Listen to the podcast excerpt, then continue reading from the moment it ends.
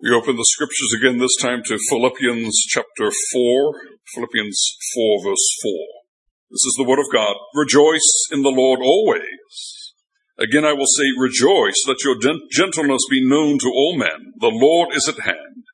Be anxious for nothing, but in everything by prayer and supplication with thanksgiving.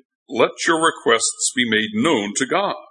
And the peace of God, which surpasses all understanding, will guard your hearts and minds through Christ Jesus. Thus far, the reading of God's holy word. And now we'll open the confession of the church to Lord's Day 45. We're going to be reading Lord's Days 45, 46, and 47. And here the church confesses and summarizes the teaching of Holy Scripture in the following manner. Why do Christians need to pray? Because prayer is the most important part of the thankfulness God requires of us, and also because God will give His grace and Holy Spirit only to those who continually and with heartfelt longing ask God for these gifts and thank Him for them. How does God want us to pray so that He will listen to us? First, we must pray from the heart to no other than the one true God who has revealed Himself to us in His Word, asking for everything He has commanded us to ask of Him. Second, we must fully recognize our need and misery so that we humble ourselves in God's majestic presence. Third, we must rest on this unshakable foundation. Even though we do not deserve it, God will surely listen to our prayer because of Christ our Lord, as He has promised us in His Word. What has God commanded us to ask of Him? Everything we need, spiritually and physically, as embraced in the prayer Christ our Lord Himself taught us. What is this prayer? Our Father who is in heaven, hallowed be your name. Your kingdom come. Your will be done on earth as it is in heaven. Give us this day our daily bread and forgive us our debts as we forgive our debtors. And lead us not into temptation, but deliver us from evil. For yours is the kingdom and the power and the glory forever. Why has Christ commanded us to address God as our Father? To awaken in us at the very beginning of our prayer what should be basic to our prayer, a childlike reverence and trust. That through Christ God has become our Father and will much less refuse to give us what we ask in faith than will our parents refuse us the things of this life. Why the words who is in heaven? These words teach us not to think of God's heavenly majesty in an earthly way, to expect from his almighty power everything needed for body and soul. What does the first petition mean? Hallowed be your name means help us to truly know you, to honor, glorify, and praise you for all your works and for all that shines forth from them. Your almighty power, wisdom, kindness, justice, mercy, and truth. And it means help us to direct all our living, what we think, say, and do, so that your name will never be blasphemed because of us, but always honored and praised. Beloved congregation of our Lord Jesus Christ, why do we pray? Why should we pray? It's a very silly question. It's kind of like asking somebody, why do you breathe? Why should you breathe? The answer is self-evident. Because if you're alive, that's what you do. And if you are alive spiritually, that's what you do. You commune. You communicate with God. That's just what you do. That's part of being alive in God, in Christ. Breathing is important for our physical life. You ever, ever had it as a parent that you put the baby to bed and, and then a few minutes later you go back to check and you want to see that they're breathing. You want to see that little chest moving up and down. You want to, you want to see that they're breathing because then you know that all is well.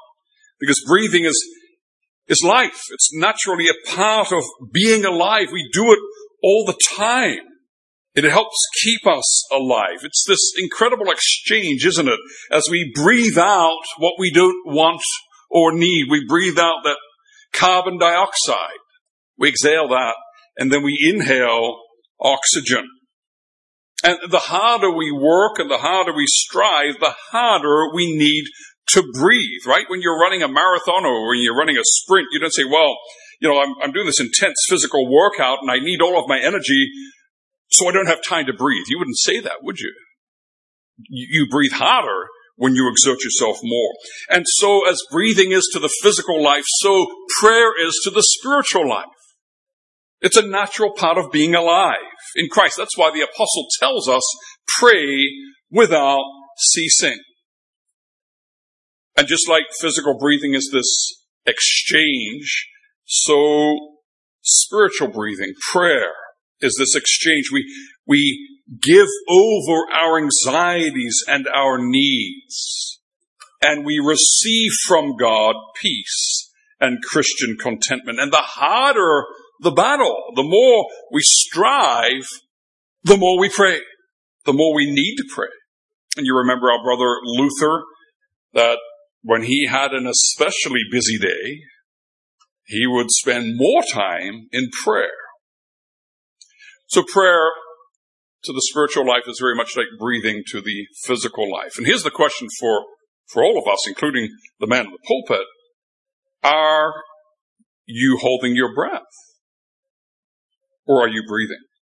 Now, the church every year goes through the teaching services and, and, and goes in some way through the scriptural instruction about the importance and the purpose of prayer. And there's a reason for it. The, the Heidelberg Catechism isn't just something that somebody just imagined out of the blue, but it comes from a very, very long tradition of teaching that goes back for thousands of years in the Christian church, going back to millennia.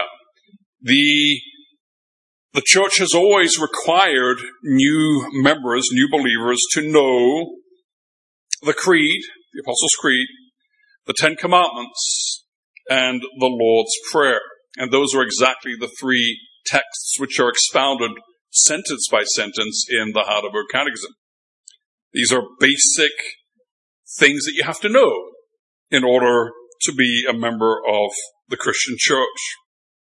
And the Catechism takes those three things and explains them line by line and, and, weaves them into a story. If you start at the beginning of the Catechism go through the end of the Catechism, it's a story.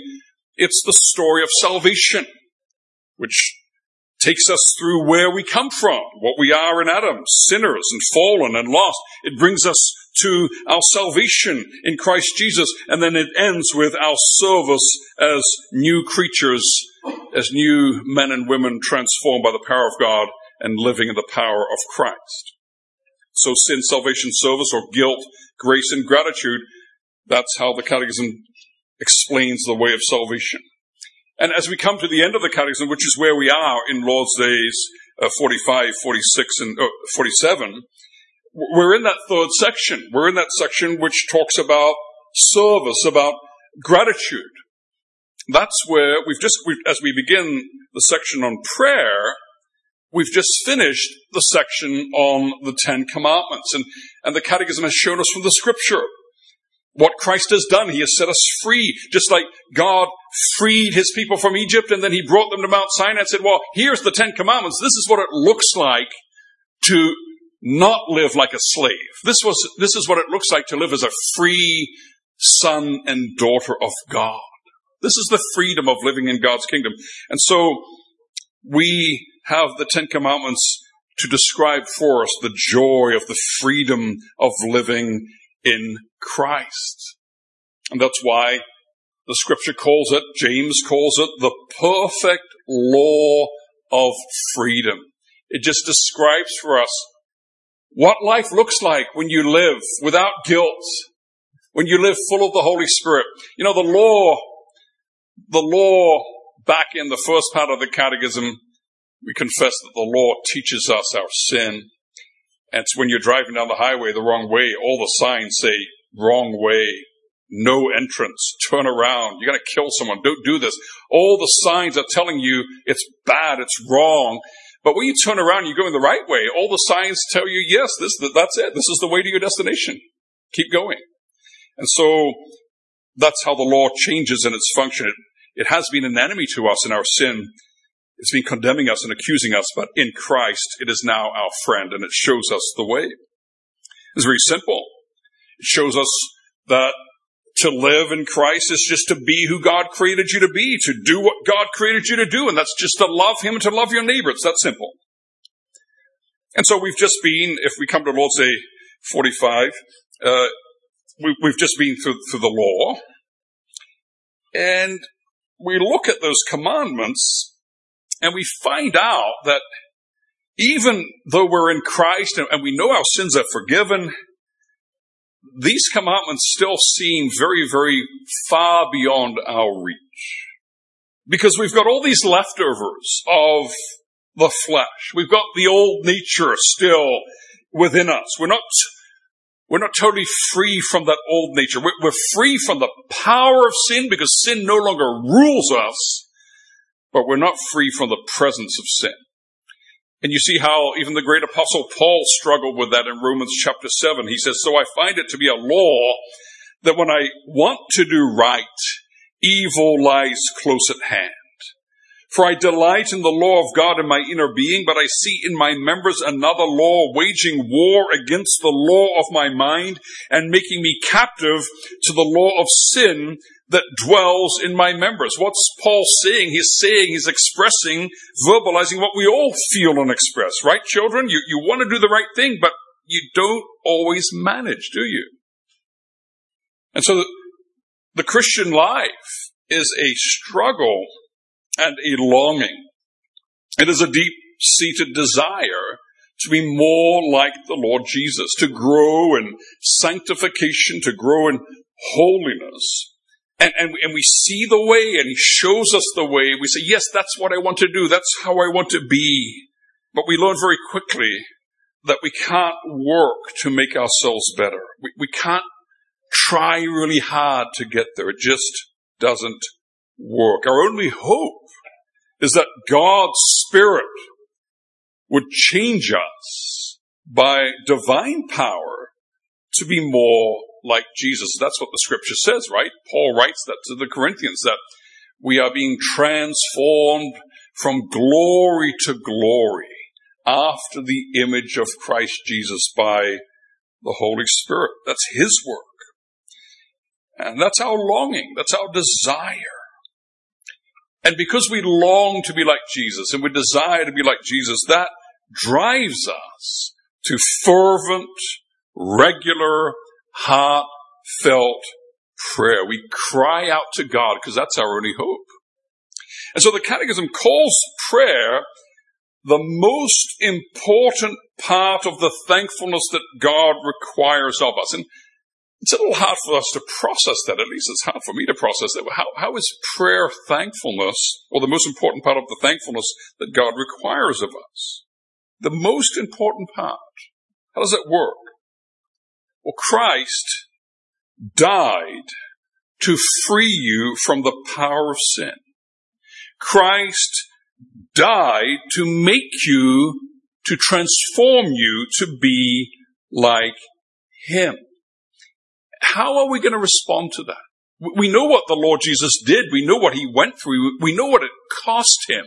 He tasted the agony and the horror and the torment, the anguish of hell. Eternal hell, the hell that we deserve. He took for us. All the wrath of God was poured out upon him. The wrath of God that our sins deserved. And he thought it was worth it to save you and to save me, to change us, to be men, women, and children who reflect the very character of Christ. And so, how do we respond to that? You know, if we just keep on walking along in our sins and we're kind of fine with not having such a perfect life and we kind of indulge ourselves in our pet little sins and we're fine with it as long as we're pretty much good people and we just have a few imperfections here or there. If we're fine with that, if we're happy in our sin, if we're content in our sin, if we're impenitent in our sin, that's the height of ingratitude. Jesus paid the most awful price. He paid the highest price in the universe to change us. And for us to say, well, Jesus, thanks, but no thanks. I'm, I'm fine. I, I, an outwardly good life, but I'll keep on indulging in certain favorite sins and, you know, thanks, but no thanks. I don't need to be changed to be made perfect like you. That's the height of ingratitude. Gratitude is to say, Jesus, thank you so much. I hate sin. You died for me. You took away the guilt of my sin. Now take away the presence of sin. Just rip it out, no matter how much it hurts. I want to be perfect. I want to be holy. I want to be like you. And I can't do it. So help me, Lord. And, and to just live that way of crying out to God and, and asking, Lord, chip away at all the stuff in my life that doesn't belong. And get rid of it. Rip it out of my heart. That's gratitude. That means that we're tracking, we're on track with, with what Jesus has done and, and we're, we're together with him and in his project to save us. We, we understand what he's done and we, we desire it to happen. And so the Christian life is, is not being happy in sin. The Christian life is to be happy with who we are in Christ and to want to be more like that all the time. We want to think like him. We want to speak like him. We want to act like Christ more and more according to, to who we are in Christ. And we want to be less and less who we are in Adam. Now that's a pitched battle. That's a massive fight that goes on and the battleground is right here inside us, in our souls and our hearts. The devil does his best to, to drag us down and to, to make us stay like fallen Adam in his sin and to become more and more like fallen Adam in his death. That's what the devil's doing. There's this massive battle going on. The Spirit is at the same time working in us to change us, to transform us, to make us more like Jesus in his resurrection and life. And so God has given us prayer not just as a way of showing thankfulness for the work of Christ and His Spirit, but also as a means of grace. It pleases God to give to us what we need in the battle through the means of our prayers. And that's what we, we confess, right? We, we read that in, in Lord's Day 45. God will give His grace and Holy Spirit only to those who continually and with heartfelt longing ask God for these gifts and thank Him for them. Which means the opposite is also true. If we're not continually asking, we're not asking with heartfelt longing, God's not going to give it. You know, if you find yourself not growing in holiness and sanctification, if you find yourself kind of sliding backwards in your life of holiness and sanctification, if you find that your besetting sins are just keep on besetting you and there's no healing and you're, you're just not getting free from them, there's no movement forward, then you got to ask yourself, am I praying with heartfelt longing? And when I see progress, am I thanking God with heartfelt thanks? It is through prayer that God grants us the things that we need. That's why we should pray. It should be as natural and normal to the Christian as breathing is for the physical life. And we, we pray with our hands folded. We pray before we begin our meals. But we need to be praying without ceasing, which means that when we wake up, the first thing in our minds and on our lips and in our hearts should be prayer. What's the first thing that that you think of when you wake up? Do you roll over and grab your phone and check your notifications on social media? Do you check your crypto and see how it's doing, how it's done during the night? What's the first thing on your mind? For the Christian, it's unceasing prayer. We wake up, say, Lord, thank you for the night. Thank you for a new day. And we, and as we walk along, as we take the bus, as we drive, as we're, as, as we're living, we just pray all the time. We commune in our hearts with God. It's not something that we just keep for formal moments when we close our eyes and fold our hands. So that's why we should pray. Now, now what should we pray for? Well, God instructs us to pray for what we need, and we confess that in the catechism. If we, if we pray for earthly success, if we pray for people to look up to us, if we pray for, for people and things, well, we heard that this morning from Psalm 62. That's not what we need. That's the last thing we need. What do we really need? We need God. We need strength and resources to worship God, to honor God, to live for God, to obey God. And that's why Jesus taught us the Lord's Prayer. It's a pattern for what's important in prayer. And you know, I, I continually find myself falling short of this pattern. Look, look how uh, the, the prayer begins and how it ends. It begins and ends with God. It begins and ends with His glory and with His kingdom and with His power. You know, how often do our prayers not end up like little shopping lists? Father, here I am, and this is the list of things that I want you to give me. But Jesus instructs us in the Lord's Prayer to begin by focusing on Him, on His power, on His glory, on His holiness, on His kingdom, on His will. That's the beginning and the end of prayer. And in that context, we ask for the things we need, even the most practical things like food and drink. We ask them not for ourselves in the first place, but we ask them in the context of service to King Jesus and the kingdom of heaven. That's the context. As we fight this great battle that Paul describes in Ephesians chapter 6, that battle between the forces of light and darkness, we pray for what we need to be faithful soldiers of the cross, to be faithful citizens of the kingdom. So that's why we should pray. That's what we should pray for. Now, to whom do we pray? And, and the Lord Jesus commands us to pray to our Father who is in heaven. Our Father. Our Father. That's someone who's very close by. That's someone with whom we have an intimate relationship. That's someone who loves us with a deep love. That's the one who has known us from before the foundation of the world, who has set his love upon us, his electing love in Jesus Christ in time and space. He, he brought us into being. He created us. He marked us as his own. He put a mark on your forehead. Little children, there's a mark, right? When you were baptized. And God said, this little boy, this little girl belongs to me, is my child. I love him. I love her. And no one can ever erase that mark. That's your father that put it there. He cares about you. He has lavished his love upon you in Jesus Christ.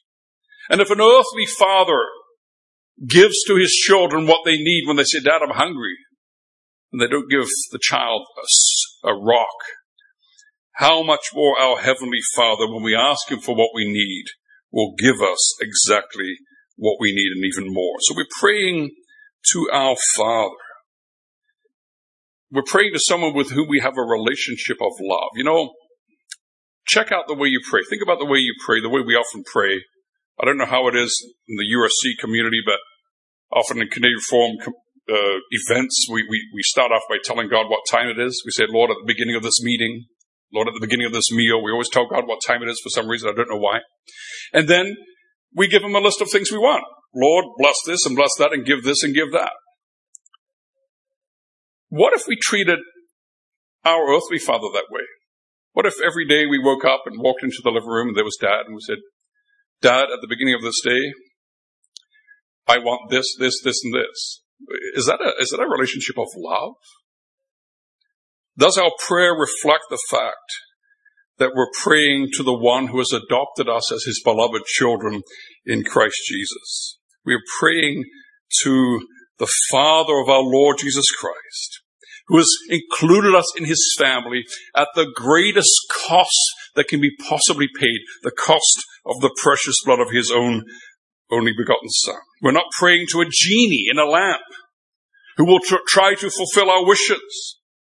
But we're praying to our loving Father who at the same time is Almighty God. He doesn't just want to help us, He can, because He can do everything. He's the eternal, the almighty, the King of kings and the Lord of lords, the creator and ruler of the universe. Nothing is beyond His power. And so we can come to Him and ask Him for everything we need to be His children, to live as His children, to be faithful soldiers of the kingdom of heaven. He wants to hear us and He has the power to answer us. And so we've got this incredible resource that we can just 24 7, we can just open up the communication lines and ask for. Now think about that. You're a soldier in a war, you're on the front lines. Imagine you have this radio which connects you with unlimited resources, air support, artillery, reinforcements, food, and ammunition, and equipment. If you have all of this just within a radio call away. Would you use it? Or would you leave the radio turned off most of the time and just try to do things on your own? That doesn't make sense. That would be foolish. And yet, how often don't we do that? We run into a problem. Is it always the first reaction that we fall on our knees and say, Lord, I've got a problem. Can you help me? Is that the first reaction? Or do we first spend a lot of time trying to figure out how we're going to solve it? And then when we run up against a brick wall a whole bunch of times and we're really hurting, but, oh yes, yes, right. Why don't we ask the Lord? Don't we often do that? I know I do. It's foolish, but I do it a lot. But God's reminding us that we can come to Him always. We can come to Him often. We can come to Him first. Just a call away, and we have all the resources we need. And that's what a faithful soldier does. Every contact with the enemy, he's on the radio. He's communicating the, the size and the composition and the disposition, the disposition of the enemy. He's calling for air strikes, for artillery strikes, because he's not a fool. He knows he can't fight the battle by himself, but he needs all the resources that the general has at his disposition. He does it, he calls out for help and resources because he wants to win.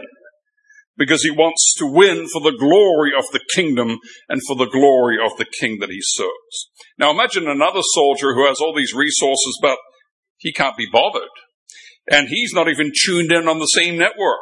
He's tuned in on the enemy network and he spends his time on the radio waves joking and fraternizing with the enemy and listening to the enemy's propaganda. He has no time or inclination to communicate the needs and to request support and to await orders.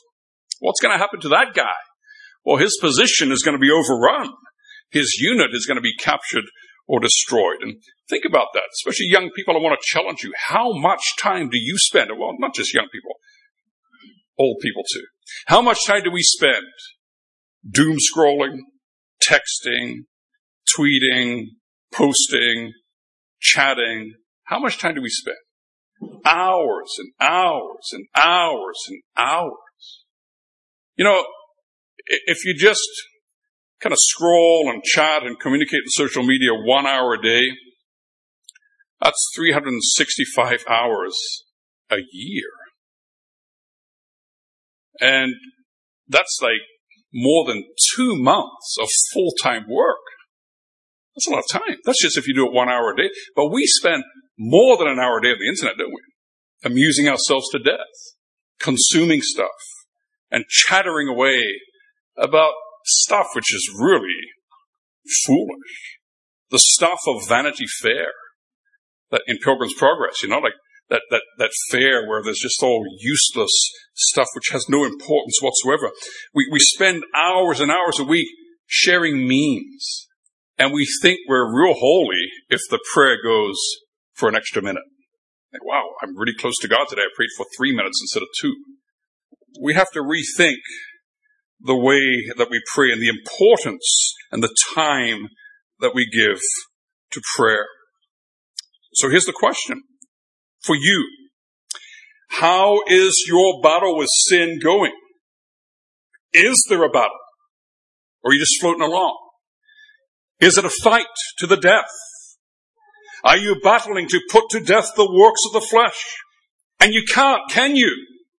And so when you can't, are you crying out to God? And are you asking Him, Oh God, hear my cry and, and work in me with the sanctifying power of the Spirit of Christ? And are you banging on the doors of heaven, uh, of heaven and asking Him over and over and over, Lord, take away sin in my life. Make me holy. Make me dedicated to Christ and to Christ's service. Are you praying, my brother, my sister, are you praying deliberately and intentionally and personally and regularly? Is your life filled with prayer?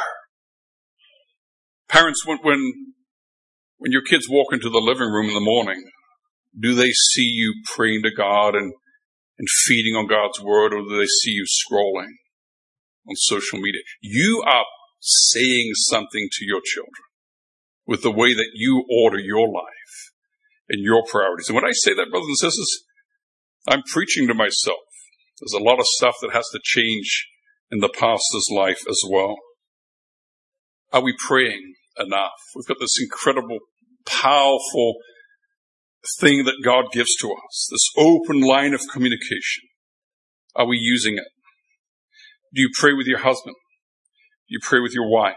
Do You pray with your children. Do You pray with your friends. You ever, you ever notice how rare it is. We're, we're, we're Christians, right? We're followers of Jesus. We get together socially, we eat and drink, and we, we do the prayers, of course, the regular ones before the meal and after the meal, and we do the routine stuff. But how often do we just say, you know what, let's just pray together at the end of an evening? We've had a wonderful time and great socializing, and we've just enjoyed good food and good fellowship. And how often we just say, you know what, let's pray for one another and with one another. Young people, do you do that? It's a good way to live. You know, invariably, when the elders end up being involved in the life of someone in the church who is kind of straying, living in sin, they kind of get caught up in sin, they start neglecting worship and not showing up at church, and the elders go after them, and invariably, when people are living in sin, they have neglected daily prayer and the daily reading of the Word. You, you will find that, that they've just been, they've fallen into the grip of the enemy because they haven't been faithful in daily prayer and scripture reading, scripture study. It's that easy. It's that simple. It's very simple, brothers and sisters. If you want to make it, if you make it a priority to be in the Word, if you make it a priority to be in prayer, then you will be clad in the whole armor of God and you will pray, as Paul says to the Ephesians in chapter 6, you will pray at all times in the Spirit with prayer and supplication.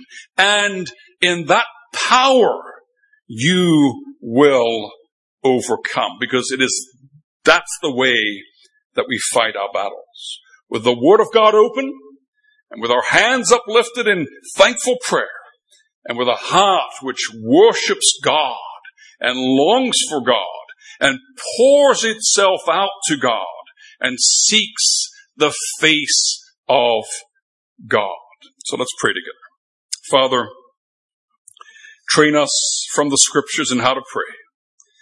We ask that your good spirit would equip us to be constant in prayer, faithful in prayer, unceasing in prayer, that he would drive us to seek your face in prayer, to pour out our hearts in prayer. Oh God, save us from a shallow and boring and powerless prayer life. Grant us to be prayer warriors so that through our life of fervent prayer we would thank and praise your holy name and we would find rich blessing and much growth in holiness by the power of the Spirit of our Lord Jesus Christ, in whose name we pray. Amen.